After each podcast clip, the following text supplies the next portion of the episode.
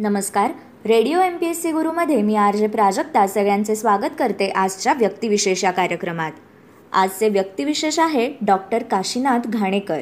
Doctor Kashinath Ghanekar हे मराठी नाट्य अभिनेते व हिंदी मराठी चित्रपट अभिनेते होते. सन एकोणीसशे साठ ते एकोणीसशे नव्वद या काळातील ते पहिले मराठी सुपरस्टार देखील होते. स्त्रीरोगतज्ञ इरावती कर्णिक या काशीनाथांच्या पहिल्या पत्नी होत. त्यांच्याशी घटस्फोट घेतल्यावर काशीनाथ घाणेकर यांनी अभिनेत्री सुलोचनाबाईंची कन्या कांचन लाटकर यांच्याशी लग्न केले. कांचन घाणेकरांनी स्वतःच्या वैवाहिक जीवनावर नाथ हा माझा नावाचे पुस्तक लिहिले आहे. इरावती घाणेकर यापुढे डॉक्टर इरावती भिडे झाल्या. अभिनय सुरू करण्याआधी घाणेकर व्यवसायाने दंतवैद्य होते. घाणेकर यांचा जन्म चौदा सप्टेंबर एकोणीसशे बत्तीस रोजी चिपळूण येथे झाला. त्यांनी तिथेच स्वतःचे शिक्षण पूर्ण केले. सन एकोणीसशे साठ ते एकोणीसशे ऐंशी या कालावधीत काशीनाथ हे मराठी नाट्यसृष्टीचे पहिले सुपरस्टार होते आणि त्या काळात ते सर्वात मोठे पेड स्टार होते. दादी मा या एकोणीसशे सहासष्ट साली निघालेल्या हिंदी चित्रपटात काशीनाथ घाणेकर यांनी अशोक कुमार आणि बीना रॉय यांच्या मुलाची एक छोटी भूमिका केली होती. वसंत कानेटकर यांनी लिहिलेल्या रायगडाला जेव्हा जाग येते या नाटकातल्या संभाजींच्या भूमिकेनंतर घाणेकरांना अफाट लोकप्रियता मिळाली. या नाटकाशिवाय त्यांनी इतर अनेक नाटकांमध्ये उत्तम अभिनय केला आहे. सन एकोणीसशे अडुसष्टमध्ये निघालेल्या मधुचंद्र या मराठी चित्रपटापासून काशीनाथ घाणेकर एक मोठा चित्रपट स्टार बनले. नाटक रंगमंचावर पहिली शिट्टी पडली ती काशीनाथ घाणेकर यांना. अमरावती शहरात नाटकाचा प्रयोग चालू असतानाच त्यांना हृदयविकाराचा झटका आला आणि प्रयोगानंतर काही वेळातच त्यांचे निधन झाले. रायगडाला जेव्हा जाग येते अश्रूंची झाली फुले आनंदी गोपाळ इथे ओशाळला मृत्यू गारंबीचा बापू तुझे आहे तुझपाशी मधुमंजिरी रायगडाला जेव्हा जाग येते शितू सुंदर मी होणार यासारख्या नाट्यकृतींमध्ये डॉक्टर काशीनाथ घाणेकर यांनी उत्तम भूमिका वठवल्या आहेत. त्याचप्रमाणे मराठा तितुका मेळवावा पाहू किती रे वाट. एकटी झेप देव माणूस पाठलाग मधुचंद्र हा खेळ सावल्यांचा सुखी सावली. धर्मपत्नी पडछाया लक्ष्मी आली घरा प्रीत शिकवा मला. मानला तर देव घरगंगेच्या काठी. अन्नपूर्णा चंद्र होता साक्षीला. अजब तुझे सरकार यासारख्या मराठी चित्रपटांमध्ये डॉक्टर काशीनाथ घाणेकर यांनी भूमिका केल्या आहेत व दादी माव अभिलाषा या हिंदी चित्रपटांमधून काशीनाथ घाणेकर प्रेक्षकांसमोर आले आहेत. कांचन घाणेकर यांनी नाथ हा माझा हे चरित्रस्वरूप पुस्तक घाणेकर यांच्यावर लिहिले आहे. तसेच त्यांच्या आयुष्यावर आणि डॉक्टर काशीनाथ घाणेकर नावाचा चित्रपट आहे आणि त्यात घाणेकरांची भूमिका सुबोध भावे यांनी केली आहे. हे होते व्यक्तिचित्र डॉक्टर काशीनाथ घाणेकर. व्यक्तिविशेष आहे बेंजामिन पियरी पाल. आंतरराष्ट्रीय कीर्तीचे वैज्ञानिक म्हणजे बेंजामिन पियरी पाल. तांबेऱ्यासारख्या रोगांना दाद न देणारे आणि अधिक प्रमाणात उत्पादन देणारे गव्हाचे अनेक उत्तम प्रकार त्यांनी शोधून काढले. शोभिवंत वनस्पतींवरही त्यांनी महत्त्वाचे संशोधन करून गुलाबाचे अनेक प्रकार निर्माण केले.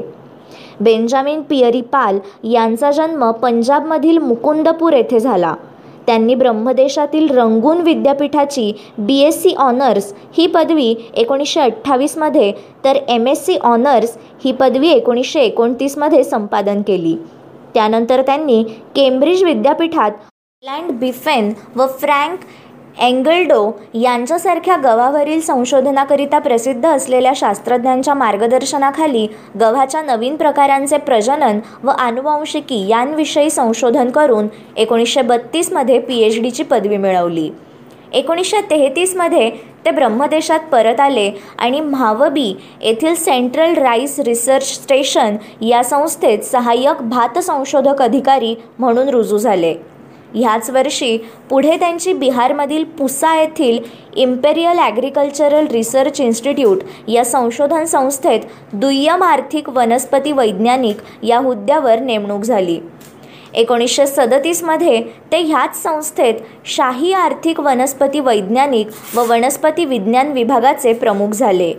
एकोणीसशे पन्नासमध्ये ते ह्या संस्थेचे संचालक झाले. या हुद्द्यावर पंधरा वर्षे काम केल्यानंतर पाल यांची एकोणीसशे पासष्टमध्ये Indian council of agricultural research या संस्थेचे पहिले महासंचालक म्हणून नेमणूक झाली.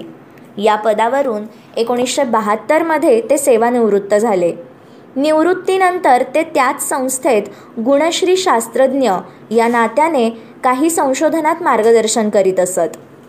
पाल यांनी अनुवंशिकी आणि वनस्पतींचे प्रजनन या विषयांवर मूलभूत महत्त्वपूर्ण व उपयुक्त संशोधन केले. त्यांनी गव्हासंबंधी विशेष संशोधन करून तांबेरा या अतिशय उपद्रवकारक रोगाला प्रतिकार करणाऱ्या गव्हाच्या प्रकारांचा अधिक उत्पादन देणाऱ्या दाणेदार गव्हाच्या प्रकारांशी संकर घडवून आणून अधिक उत्पादन देणाऱ्या व रोगांना न जुमाडणाऱ्या दाणेदार गव्हाच्या अनेक प्रकारांची निर्मिती केली. त्यात एन पी सातशे दहा सातशे अठरा सातशे एकसष्ट सातशे सत्तर सातशे नव्याण्णव व आठशे नऊ हे प्रकार भारतीय शेतकऱ्यांमध्ये अधिक लोकप्रिय व यशस्वी झाले. तांबेरा या रोगाच्या तिन्ही प्रकारच्या उपद्रवांना न जुमाडणारा व अधिक प्रमाणात फलित होणारा एन पी आठशे नऊ हा गव्हाचा सुप्रसिद्ध प्रकार पाल यांनी एकोणीसशे चोपन्नमध्ये शोधून काढला. नंतरही असेच काही प्रकार त्यांनी शोधून काढले. या प्रकारांनी गव्हाच्या उत्पादनात क्रांती केली. नॉर्मन बोरलॉग या मेक्सिकन शास्त्रज्ञांनी शोधून काढलेल्या बुटक्या गव्हाच्या प्रकारानंतरच पाल यांच्या गव्हाच्या प्रकारांची लोकप्रियता थोडी कमी झाली. पण जेव्हा भारताची अन्नधान्य उत्पादन क्षमता कमी होती अन्नधान्य समस्या बिकट होती त्या काळात त्यांनी शोधून काढलेल्या गव्हाच्या अनेक वाणांमुळे भारतात गव्हाचे पीक वाढले हे नक्की. गव्हाशिवाय पाल यांनी बटाटा व तंबाखू यांच्यावरही अधिक उत्पादनाच्या संशोधन केले. विविध पिकात आढळून येणाऱ्या संक्रज ओझांसंबंधीही भिन्न प्रकारच्या वनस्पतींच्या संकरामुळे निर्माण झालेल्या नव्या प्रकारात मूळ वनस्पतींमध्ये आढळतो त्यापेक्षा अधिक जोम अधिक रोगप्रतिकारक क्षमता आणि परिसराशी जुळवून घेण्याची अधिक क्षमता म्हणजेच संक्रज ओझ या ओझांसंबंधीही त्यांनी खूप संशोधन केले. भारतात वनस्पती प्रवेशन संघटना स्थापन करण्यात त्यांनी शिकस्तीचे प्रयत्न केले. या संघटनेने भारतात चाळीस हजारच्या वर उपयुक्त वनस्पतींचे प्रकार प्रचारात आणले. आर्थिकदृष्ट्या त्यातील काही वनस्पती भारताची उत्पादन क्षमता व समृद्धी वृद्धिंगत करू शकतात असे दिसून आले. पाल यांनी एकोणीसशे छप्पन्न साली जपानमध्ये भरलेल्या आंतरराष्ट्रीय अनुवंशिकी परिसंवादात आपले गव्हावरचे संशोधन प्रविष्ट केले. रोगांच्या प्रतिकारक क्षमतेच्या बाबतीत संकरित गव्हाच्या प्रत्येक प्रकारात जनुकांचे दोन गट असतात. एका गटाची जनुके रोगाच्या जंतूंशी सरळ सामना करतात तर दुसऱ्या गटातील जनुके रोगप्रतिकारक विक्रियांचे दमन किंवा अंतर्निरोधन करतात. त्यामुळे गव्हाच्या कोणत्याही प्रकारात जनुक्यांच्या कोणत्या गटाचे आधिक्य आहे ह्यावरच त्या संकरित गव्हाच्या प्रकारची रोगप्रतिकारक क्षमता अवलंबून असते असे त्यांनी या परिसंवादात सांगितले. त्याचप्रमाणे संक्रज ओझाचा मक्यासारखा परपरागित वनस्पतींच्या बाबतीतच समुपयोग करता येतो असे नव्हे. गव्हासारख्या स्वपरागित वनस्पतींच्या बाबतीतही संक्रज ओझाचा समुपयोग करता येतो असेही पाल यांनी त्या परिसंवादात सिद्ध करून दाखवले. तांबेरा रोगाची साथ पसरलेली असताना सुद्धा एन पी आठशे या मालेतील गव्हाचे काही प्रकार पेरून दाणेदार गव्हाची निपज करता येते हा त्यांच्या संशोधनाचा महत्त्वपूर्ण भाग आहे. या संशोधनाने प्रभावित होऊन लंडनच्या रॉयल सोसायटीने एकोणीसशे बहात्तरमध्ये पाल यांना फेलो करून घेऊन त्यांचा सन्मान केला. खाद्यान्न देणाऱ्या वनस्पतींशिवाय पाल यांनी काही अलंकारिक किंवा शोभिवंत फुले देणाऱ्या वनस्पतींवरही संशोधन केले. The beautiful climbers of India हे त्यांचे पुस्तक एकोणीसशे साठमध्ये प्रकाशित झाले. गुलाबाच्या अनेकविध जाती संकरक्रियेने निर्माण केल्या. गुलाबांच्या अनेक प्रदर्शनात त्यांनी पारितोषिके मिळवली. देहली प्रिन्सेस व पंजाब बेल हे गुलाबाचे त्यांचे प्रकार अतिशय लोकप्रिय झाले. द रोज इन इंडिया या नावाचे गुलाबावरील पुस्तक त्यांनी एकोणीसशे सहासष्टमध्ये प्रसिद्ध केले. व्हीट कॅरोफायटा फ्लॉवरिंग श्रबर्स बुगनवेलियाज ही त्यांची पुस्तकेही प्रसिद्ध आहेत. या सहा पुस्तकांशिवाय त्यांचे एकशे साठच्या वर संशोधनात्मक व माहितीपूर्ण लेख मान्यवर शास्त्रीय नियतकालिकात प्रसिद्ध झाले आहेत. संशोधन करण्याबरोबरच त्यांनी इंडियन ॲग्रिकल्चरल रिसर्च इन्स्टिट्यूटमधील कृषी विज्ञानाच्या व वनस्पती विज्ञानाच्या पदव्युत्तर शिक्षणाचा उपयोग करून आकृतिबंध तयार केला. खेडोपाडी जाऊन कृषी विज्ञानातील संशोधित निष्कर्ष सामान्य शेतकऱ्यापर्यंत पोहोचवण्यासाठी त्यांनी अनेक तरुण कृषी पदवीधारकांना प्रवृत्त केले. ऑस्ट्रेलिया चीन फ्रान्स इंग्लंड इटली जपान अमेरिकेची संयुक्त संस्थाने व सोव्हिएत रशिया या देशात भरलेल्या अनेक शास्त्रीय संमेलनात परिषदांत परिसंवादात व चर्चासत्रात भाग घेऊन पाल यांनी भारतीय कृषी वैज्ञानिक निधींचे नेतृत्व केले. फिलिपिन्समधील आंतरराष्ट्रीय भात संशोधन मंडळाचे ते एक विश्वस्त असल्यामुळे एकोणीसशे सदुसष्ट ते सत्तर या कालावधीत त्यांनी फिलिपिन्सला अनेकदा भेटी दिल्या. अनेक मान्यवर शास्त्रीय संस्थांनी त्यांना आपले सदस्य करून घेतले आहे. Linnean society of London royal horticulture society Indian botanical society Indian society of genetics and plant breeding phytological society of India आणि इंडियन नॅशनल सायन्स अकॅडमी यांसारख्या नामांकित संस्थांचे ते सदस्य म्हणून निवडले गेले आहेत. All union Lenin of agricultural sciences genetics society of Japan आणि द जपान अकॅडमी या संस्थेचे ते सन्माननीय सदस्य आहेत. जपानमध्ये एकोणीसशे अडुसष्टमध्ये भरलेल्या बाराव्या इंटरनॅशनल काँग्रेस ऑफ जेनेटिक्सचे ते उपाध्यक्ष होते. पॅरिसमधील एकोणीसशे सहासष्टच्या युनेस्कोच्या कृषी शैक्षणिक व कृषी वैज्ञानिक मंडळाचे ते सभासद होते. द रोज सोसायटी ऑफ इंडियाचे ते अध्यक्ष होते. अनेक गुलाब पुष्पांच्या ज्ञानाबद्दल जाणत्यांनी त्यांना द बेस्ट नोन रोझेरियन अशी कौतुकास्पद उपाधी त्यांना दिलेली आहे. एकोणीसशे शेहेचाळीस व एकोणीसशे चोपन्न या इंडियन सायन्स काँग्रेसच्या वनस्पती विज्ञान व कृषी विज्ञान विभागाचे पाल अध्यक्ष होते. ह्याच संस्थेच्या बँगलोर येथे जानेवारी एकोणीसशे एकाहत्तरमध्ये भरलेल्या वार्षिक अधिवेशनाचे ते मुख्य अध्यक्ष होते. इंडियन नॅशनल सायन्स अकॅडमीचे एकोणीसशे पंच्याहत्तरमध्ये ते अध्यक्ष होते. पाल यांनी अनेक पारितोषिके सन्मानचिन्हे सन्माननीय पदव्या मिळवल्या. कृषी विज्ञान व वनस्पती विज्ञानाचे रफी अहमद किडवाई मेमोरियल प्राईज वनस्पती विज्ञानाचे बिरबल सहानी सुवर्णपदक श्रीनिवास रामानुजन सुवर्णपदक ग्रँड पदक व बार्कली पदक ही त्यातील काही महत्त्वाची मानचिन्हे होत. अनेक भारतीय शासकीय शैक्षणिक व शास्त्रीय समित्यांचे ते सभासद होते. केंद्रीय मंत्रिमंडळाच्या शास्त्रीय सल्लागार समितीचे ते प्रथमपासून सभासद होते. भारत सरकारने एकोणीसशे अठ्ठावन्नमध्ये त्यांना पद्मश्री व एकोणीसशे अडुसष्टमध्ये पद्मभूषण हे किताब देऊन त्यांच्या कार्याचा गौरव केला. एकोणीसशे सत्तरमध्ये पंजाब कृषी विद्यापीठाने त्यांना सन्माननीय डॉक्टर ऑफ सायन्स ही पदवी दिली. यानंतर सरदार पटेल विद्यापीठ उत्तर प्रदेश कृषी विद्यापीठ आणि हरियाणा कृषी विद्यापीठांनीही त्यांना सन्माननीय डी एस सी ही पदवी दिली आहे. मित्रांनो हे होते आजचे व्यक्तिविशेष. अशाच माहितीपूर्ण व्यक्तिविशेषांसाठी stay tuned to radio M P S C Guru. या कार्यक्रमाच्या फीडबॅकसाठी तुम्ही आम्हाला व्हॉट्सॲपवर मेसेज करू शकता. आमचा व्हॉट्सॲप नंबर आहे eight six nine eight eight six nine eight eight zero अर्थात शहाऐंशी अठ्ठ्याण्णव शहाऐंशी अठ्ठ्याण्णव ऐंशी. मग मित्रांनो ऐकत रहा radio M P S C Guru spreading the knowledge powered by Spectrum academy नमस्कार विद्यार्थी मित्रांनो radio M P S C गुरुमध्ये मी आर जे प्रिया. तुम्हा सर्वांचं मनापासून स्वागत करते. विद्यार्थी मित्रांनो आपण व्यक्तिविशेष या सत्रात काही विशेष व्यक्तींची माहिती घेत असतो.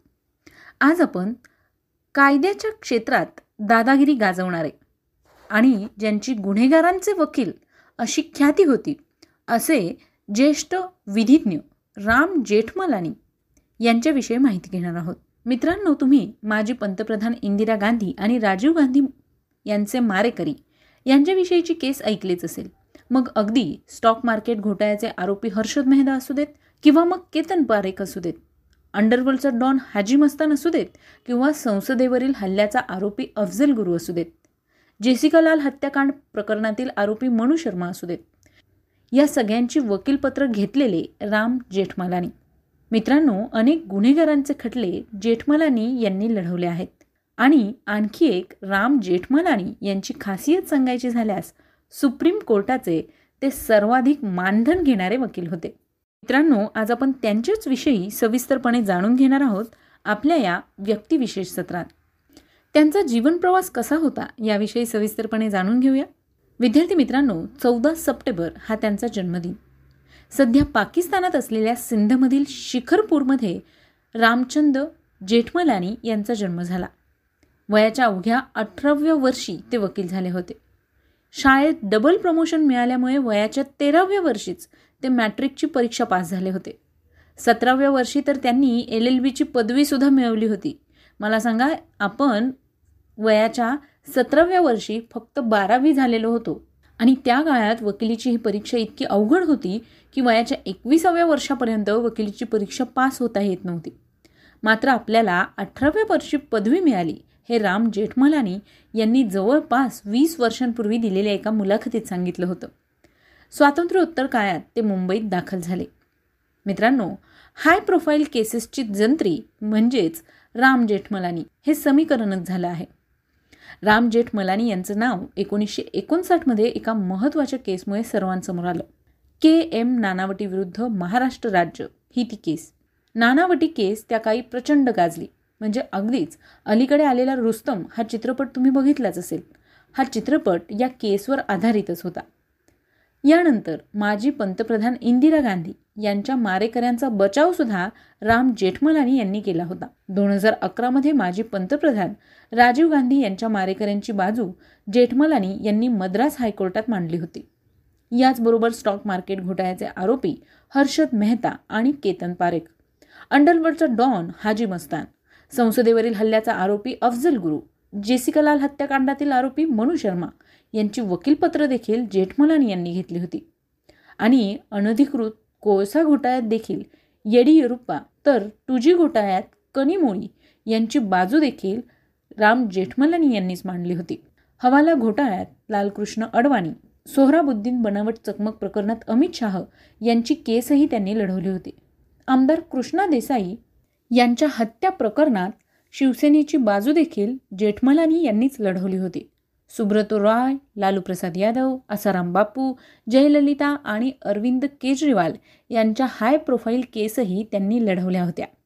मग विद्यार्थी मित्रांनो या राम जेठमलानी यांचं आणि हाय प्रोफाईल केसेसचं अगदी जवळचं नातं होतं असं म्हणायला हरकत नाही.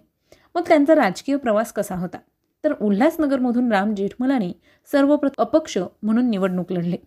शिवसेना भाजपचा पाठिंबा असून देखील त्यांना पराभवाचा सामना करावा लागला आणि सहाव्या आणि सातव्या लोकसभेत भाजपच्या तिकिटावर राम जेठमलानी मुंबईतून निवडून आले होते. अटल बिहारी वाजपेयी यांच्या नेतृत्वातील एन डी ए सरकारमध्ये जेठमलानी यांनी केंद्रीय कायदेमंत्री आणि नगर विकास ही मंत्रालयं सांभाळली होती. दोन हजार चारमध्ये खुद्द वाजपेयींविरोधातच त्यांनी लखनौमध्ये निवडणूक लढवली होती. दोन हजार दहामध्ये ते राजस्थानातून राज्यसभेवर नियुक्त झाले होते. दोन हजार बारामध्ये भाजपचे तत्कालीन अध्यक्ष नितीन गडकरी यांना पत्र लिहून सरकारवर घोटाळ्याचा आरोप केला. त्यानंतर दोन हजार तेरामध्ये जेठमलानी यांची सहा वर्षांसाठी पक्षातून हकालपट्टी करण्यात आली होती. दोन हजार दहामध्ये राम जेठमलानी हे सुप्रीम कोर्टाच्या बार असोसिएशनचे अध्यक्ष म्हणून नियुक्त झाले. दहा सप्टेंबर दोन हजार सतरा रोजी त्यांनी वयाच्या चौऱ्याण्णव्या वर्षी निवृत्ती स्वीकारली होती. विद्यार्थी मित्रांनो राम जेठमलानी यांनी लढवलेले काही महत्त्वाचे खटले यानिमित्त जाणून घेऊया. राम जेठमलानी यांनी एकोणीसशे एकोणसाठमध्ये नाणावटीविरुद्ध महाराष्ट्र राज्य हा खटला लढला तेव्हा ते देशाला माहीत झाले आणि यानंतर त्यांचा आलेख वाढतच गेला.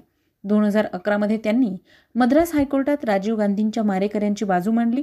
तर देशभरात गाजलेल्या स्टॉक मार्केट घोटाळ्यात जेठमलानी यांनी केतन पारेख आणि हर्षद मेहता यांची बाजू सांभाळली होती. यांचे ते वकील होते. याचबरोबर दहशतवादी अफजल गुरुच्या फाशीलाही जेठमलानी यांनी विरोध केला होता. दिल्लीतील जेसिका लाल हत्या प्रकरण तुम्हाला माहीतच असेल. त्यातील मनु शर्मा या आरोपीची बाजू देखील त्यांनी मांडली होती. तर सोहराबुद्दीन एन्काउंटरमध्ये त्यांनी अमित शाह यांचा खटला लढला होता. याचबरोबर मित्रांनो तुम्हाला चारा घोटाळा प्रकरण माहितीच असेल. देशातील सर्वात मोठ्या घोटाळ्यांमध्ये पशुखाद्य म्हणजे चारा घोटाळ्याचे नाव घेतले जाते. बनावट देयके सादर करून बिहार सरकारच्या तिजोरीतून कोट्यवधी रुपये काढून घेण्यात आले होते. ही रक्कम सनदी अधिकारी पशुपालन विभागातील अधिकारी व राजकीय नेत्यांच्या संगणमताने काढण्यात आली होती. आधी छोट्या मोठ्या प्रकरणातून आणि नंतर मोठ्या प्रकरणातून हा घोटाळा उघड झाला होता. चारा घोटाळा प्रकरणात राष्ट्रीय जनता दलाचे प्रमुख लालू प्रसाद यादव यांच्या विरोधातील खटल्यात जेठमलानी यांनी यादव यांची बाजू कोर्टात मांडली होती. याचबरोबर मध्यंतरी गाजलेलं बेहिशोबी संपत्ती प्रकरण.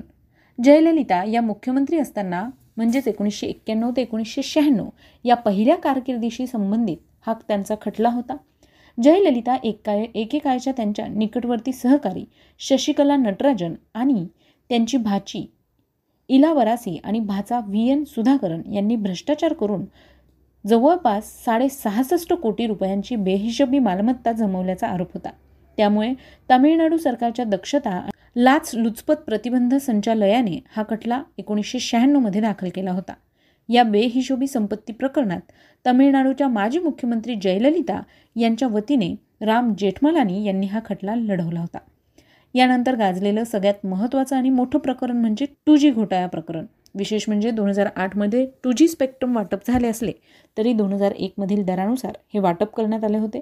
तसेच स्पेक्ट्रम वाटप करत असताना ते काही काळासाठी इतरांना विकता येणार नाही अशी अटही केली नव्हती. त्यामुळे सुरुवातीला कंपन्यांनी कमी दरात स्पेक्ट्रम मिळवले आणि नंतर चढ्या दराने बाजारात विकले. सीबीआयने या प्रकरणात खासदार कनिमोई यांना अटक केली होती. यूपीएच्या कार्यकाळात टू जी घोटाळा उघड झाला होता. या प्रकरणात जेठमलानी यांनी कनिमोळी यांच्या वतीने खटला लढला होता. याचबरोबर बेकायदा खाणकामासाठी मुख्यमंत्री यदी येरुप्पा चार कॅबिनेट मंत्री धर्मनिरपेक्ष जनता दलाचे आणि माजी मुख्यमंत्री एच डी कुमारस्वामी आणि पाचशे अधिकारी जबाबदार होते. तसेच एका कंपनीने यदी येरुप्पा यांच्या कुटुंबाच्या ट्रस्टला एक कोटीची जमीन खरेदी करण्यासाठी वीस कोटी रुपये दान म्हणून केले आहेत.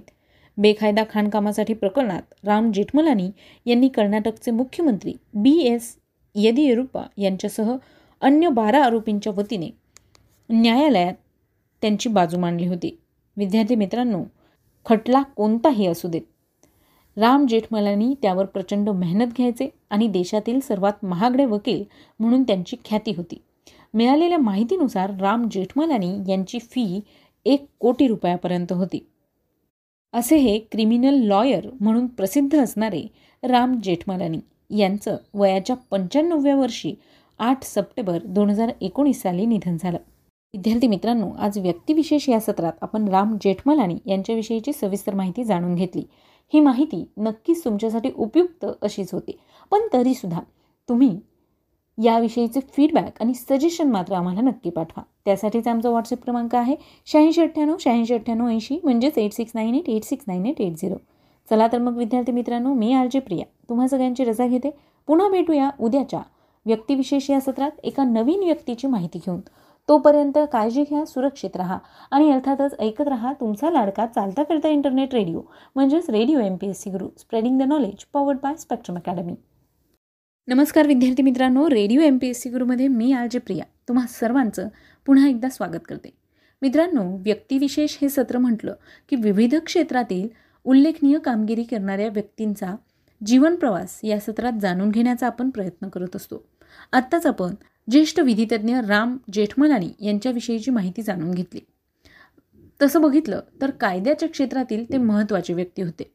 आता आपण कृषी क्षेत्रातील आंतरराष्ट्रीय कीर्तीचे महत्त्वाचे व्यक्ती म्हणजे बेंजामिन पिएरी पाल यांच्याविषयी जाणून घेणार आहोत. मित्रांनो आंतरराष्ट्रीय कीर्तीचे भारतीय कृषी वनस्पती वैज्ञानिक व ख्यातनाम संशोधक म्हणून त्यांना ओळखलं जातं. तांबेऱ्यासारख्या रोगांना दाद न देणारे आणि अधिक प्रमाणात उत्पादन देणारे गव्हाचे अनेक उत्तम प्रकार त्यांनी शोधून काढले. शोभिवंत वनस्पतींवरही त्यांनी महत्त्वाचं संशोधन करून गुलाबाचे अनेक प्रकार निर्माण केले. मित्रांनो व्यक्तिविशेष हे सत्र म्हटलं की या सत्रात आपण त्याच व्यक्तींविषयी जाणून घेतो ज्यांनी मानवजातीसाठी महत्त्वाचं काहीतरी काम केले आता हेच बघा ना गव्हाच्या उत्तम आणि अनेक जाती शोधून काढणारे बेंजामिन पियरी पाल. आज त्यांच्या संशोधनाचा आपल्याला किती फायदा होतोय हे तुम्हाला कळतच असेल. आज त्यांच्या संशोधनाचा आपल्याला मोठ्या प्रमाणात फायदा होतोय. बेंजामिन पियरी पाल. त्यांचा जन्म पंजाबमधील मुकुंदपूर या ठिकाणी झाला. त्यांनी ब्रह्मदेशातील रंगून विद्यापीठाची बी एस सी ऑनर्स ही पदवी एकोणीसशे अठ्ठावीसमध्ये घेतली होती. तर त्यानंतर त्यांनी एम एस सी ऑनर्स ही पदवी एकोणीसशे एकोणतीसमध्ये संपादन केली. त्यानंतर त्यांनी केम्ब्रिज विद्यापीठात रोलँड बिफेन व फ्रँक एंगेल्डो यांच्यासारख्या गव्हावरील संशोधनाकरिता प्रसिद्ध असलेल्या शास्त्रज्ञांच्या मार्गदर्शनाखाली गव्हाच्या नवीन प्रकारांचे प्रजनन व अनुवंशिकी याविषयीचं संशोधन करून एकोणीसशे बत्तीस साली पी एच डी मिळवली होती. एकोणीसशे तेहतीसमध्ये ते ब्रह्मदेशात परत आले. आणि भाऊबी येथील सेंट्रल राईस रिसर्च स्टेशन या संस्थेत सहाय्यक भात संशोधक अधिकारी म्हणून रुजू झाले.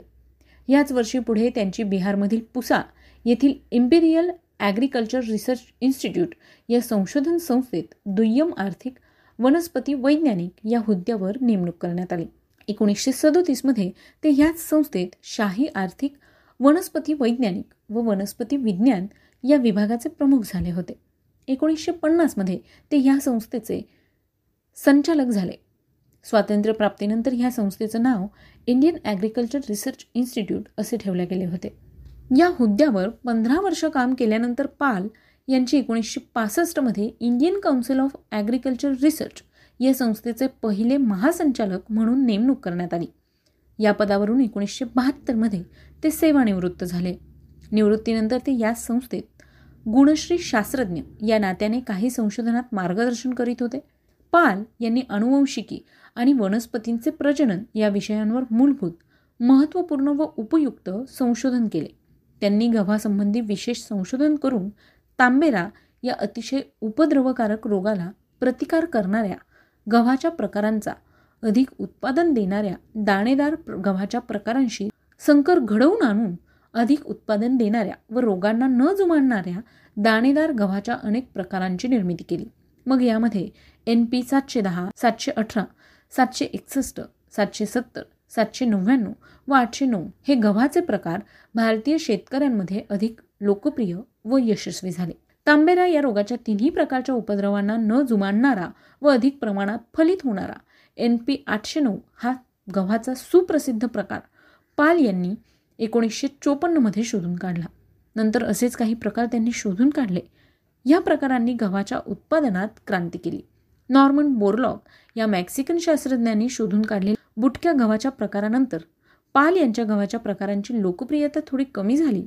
पण जेव्हा भारताची अन्नधान्य उत्पादन क्षमता कमी होती व अन्नधान्य समस्या बिकट होती त्या काळात त्यांनी शोधून काढलेल्या गव्हाच्या अनेक वाणांमुळे भारतात गव्हाचं पीक वाढलं हे मात्र न गव्हाशिवाय पाल यांनी बटाटा व तंबाखू यांच्यावर देखील अधिक उत्पादनाच्या दृष्टीने संशोधन केलं.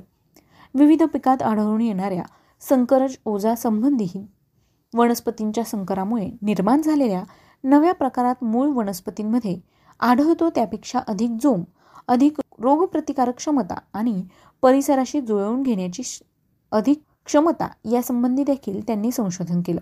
भारतात वनस्पती प्रवेशन संघटना स्थापन करण्यात त्यांनी शिकस्तीचे प्रयत्न केले. या संघटनेत भारतात चाळीस हजारांच्या वर उपयुक्त वनस्पतींचे प्रकार प्रचारात आणले गेले. आर्थिकदृष्ट्या त्यातील काही वनस्पती भारताची उत्पादन क्षमता व समृद्धी वृद्धिंकत करू शकतात असे दिसून आले.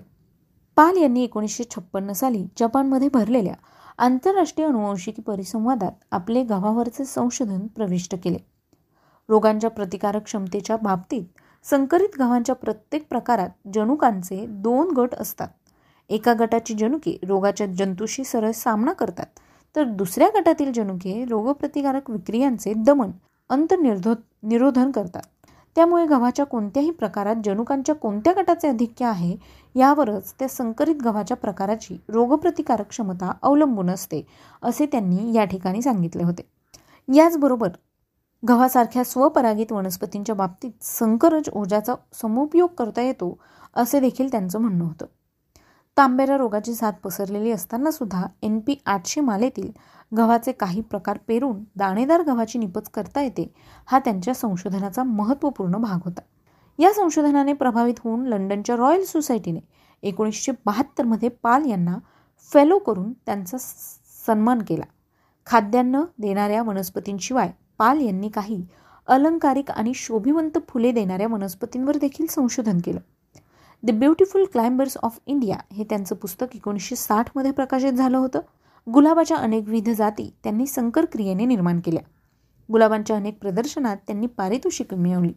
देहली प्रिन्सेस व द पंजाब बेल हे गुलाबाचे प्रकार अतिशय लोकप्रिय झाले आहेत. द रोज इन इंडिया भारतातील गुलाब या नावाचं गुलाबांवरील पुस्तक त्यांनी एकोणीसशे सहासष्टमध्ये प्रसिद्ध केलं. एकोणीसशे सहासष्टमध्ये व्हीट एकोणीसशे सहासष्टमध्येच कॅरोफायटा आणि एकोणीसशे सदुसष्टमध्ये फ्लॉरिंग श्रबस एकोणीसशे चौऱ्याहत्तरमध्ये बुगन विलियाज ही त्यांची पुस्तकं प्रसिद्ध झाली. या पुस्तकांच्या शिवाय त्यांचे एकशे साठच्या वर संशोधनात्मक व माहितीपूर्ण लेख मान्यवर शास्त्रीय नियतकालिकात प्रसिद्ध झाले आहेत. संशोधन करण्याबरोबरच त्यांनी इंडियन ॲग्रिकल्चर रिसर्च इन्स्टिट्यूटमधील कृषी विज्ञानाच्या व वनस्पती विज्ञानाच्या पदव्युत्तर शिक्षणाचा उपयुक्त आकृतीबंध तयार केला. खेडोपाडी जाऊन कृषी विज्ञानातील संशोधित निष्कर्ष सामान्य शेतकऱ्यांपर्यंत पोहोचवण्यासाठी त्यांनी अनेक तरुण कृषी पदवीधरांना प्रवृत्त केलं. ऑस्ट्रेलिया चीन फ्रान्स इंग्लंड इटली जपान अमेरिकेचे संयुक्त संस्थाने व सोव्हिएट रशिया या देशात भरलेल्या अनेक संमेलनात परिषदात परिसंवादात चर्चासत्रात त्यांनी भाग घेतला. आणि भारतीय कृषी वैज्ञानिक प्रतिनिधींचं नेतृत्व केलं. फिलिपाईन्समधील आंतरराष्ट्रीय भात संशोधन मंडळाचे ते एक विश्वस्त असल्यामुळे एकोणीसशे सदुसष्ट ते एकोणीसशे सत्तर या कालावधीत त्यांनी फिलिपिन्सला अनेकदा भेटी दिल्या. अनेक मान्यवर शास्त्रीय संस्थांनी त्यांना आपले सदस्य करून घेतले. Linnean society of London royal horticulture society Indian botanical society Indian society of genetics and plant breeding phytological society of India आणि इंडियन नॅशनल सायन्स अकॅडमी यांसारख्या नामांकित संस्थांचे ते सदस्य म्हणून निवडले गेले होते. All union Lenin of agricultural sciences genetics society of Japan आणि द जपान अकॅडमी या संस्थांचे ते सभासद होते. जपानमध्ये एकोणीसशे अडुसष्टमध्ये भरलेल्या बाराव्या इंटरनॅशनल काँग्रेस ऑफ जेनेटिक्सचे ते उपाध्यक्ष होते. एकोणीसशे सहासष्टच्या युनेस्कोच्या कृषी शैक्षणिक व कृषी वैज्ञानिक मंडळाचे ते सभासद होते. द रोज सोसायटी ऑफ इंडियाचे ते अध्यक्ष होते. अनेक गुलाब पुष्पांच्या ज्ञानाबद्दल जाणत्यांनी त्यांना द बेस्ट नॉन रोझेरियन अशी उपाधी देखील प्रदान केली होती. एकोणीसशे शेहेचाळीस ते एकोणीसशे चोपन्नच्या इंडियन सायन्स काँग्रेसच्या वनस्पती विज्ञान व कृषी विज्ञान विभागाचे ते अध्यक्ष होते. याच संस्थेच्या बँगलोर येथे जानेवारी एकोणीसशे एकाहत्तरमध्ये भरलेल्या वार्षिक अधिवेशनाचे ते मुख्य अध्यक्ष होते. इंडियन नॅशनल सायन्स अकॅडमीचे एकोणीसशे पंच्याहत्तरमध्ये ते मुख्य अध्यक्ष होते. पाल यांनी अनेक पारितोषिकं सन्मानचिन्ह सन्माननीय पदव्या मिळवल्या. कृषी विज्ञान व वनस्पती विज्ञानाचे रफी अहमद किडवाई मेमोरियल प्राईज त्यांना एकोणीसशे साठमध्ये दिल्या गेले. तर एकोणीसशे बासष्टमध्ये वनस्पती विज्ञानाचे बिरबल सहानी सुवर्णपदक. एकोणीसशे चौसष्टमध्ये श्रीनिवास रामानुजन सुवर्णपदक. एकोणीसशे एकाहत्तरमध्ये ग्रँड पदक. आणि एकोणीसशे एकाहत्तरमध्येच बारकली पदक ही त्यातील काही महत्त्वाची मानचिन्हे होती. अनेक भारतीय शासकीय शैक्षणिक व शास्त्रीय समित्यांचे ते सभासद होते. केंद्रीय मंत्रिमंडळाच्या शास्त्रीय सल्लागार समितीचे. ते सभासद आधीपासूनच होते. एकोणीसशे अठ्ठावन्नमध्ये भारत सरकारने पाल यांना पद्मश्री तर एकोणीसशे अडुसष्टमध्ये पद्मभूषण हे किताब देऊन त्यांच्या कार्याचा गौरव केला. एकोणीसशे सत्तरमध्ये पंजाब कृषी विद्यापीठाने त्यांना सन्माननीय डॉक्टर ऑफ सायन्स ही पदवी देऊ केली. यानंतर सरदार पटेल विद्यापीठ उत्तर प्रदेश कृषी विद्यापीठ आणि हरियाणा कृषी विद्यापीठांनी त्यांना सन्माननीय डी एस सी ही पदवी दिली होती. विद्यार्थी मित्रांनो व्यक्तिविशेष हे सत्र.